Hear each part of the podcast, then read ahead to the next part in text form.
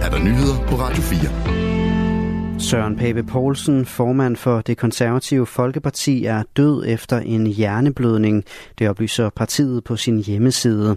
Han blev under partiets hovedbestyrelsesmøde i går ramt af en blødning i hjernen og kørt til Odense Universitetshospital, men hans liv stod ikke til at redde, skriver partiet. Han blev 52 år gammel. Og Venstres formand, Troels Lund Poulsen, er ikke i tvivl om, at Søren Pape var vældig af både politiske med- og modspillere. De to har arbejdet sammen i mange år, har siddet i regering i, sammen i tierne, hvor Pape var justitsminister.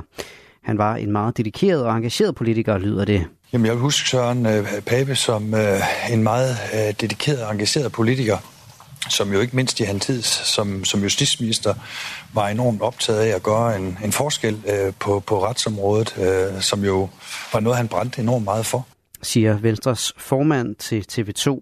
Han nævner også Søren Papes menneskelige kvaliteter. Men jo også øh, en øh, omgængelig og altid øh, venlig person, når vi sad i svære politiske forhandlinger. Smittende humør.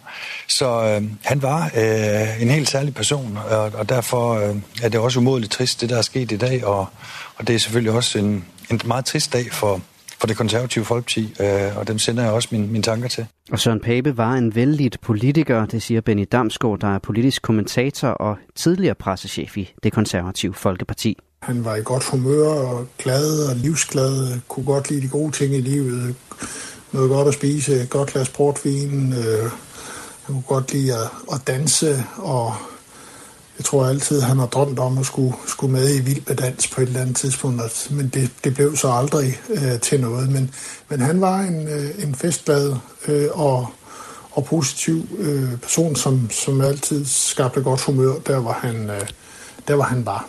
Benny Damsgaard var kommunikationschef i De Konservative fra 2013 til 2016, og var derfor kollega til Søren Pape, da han kom til, til partiet som formand i 2014. Også når Søren Pape mødte folk på gaden, var han vældig, fortæller Benny Damsgaard.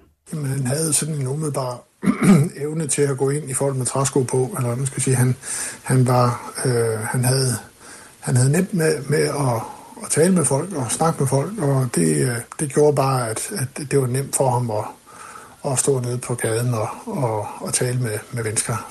En af Søren Pape Poulsens nære venner og kolleger i Viborg, hvor han tidligere var borgmester, er de konservatives Stine Damborg. Hun er meget berørt over nyheden, det fortæller hun til TV MidtVest. Så er det her fuldstændig uvirkeligt, og øh, han efterlader et enormt stort tomrum.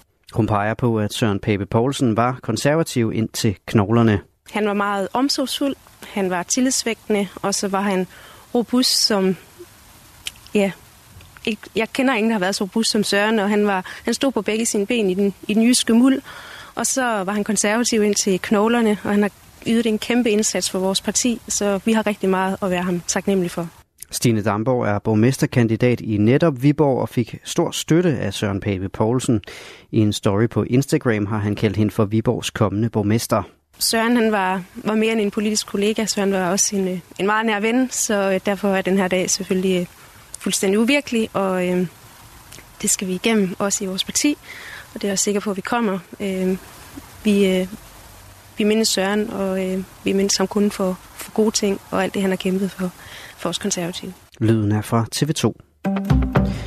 Israel har mere eller mindre accepteret et forslag til en aftale om våbenhvile, det siger en højtstående amerikansk regeringsembedsmand.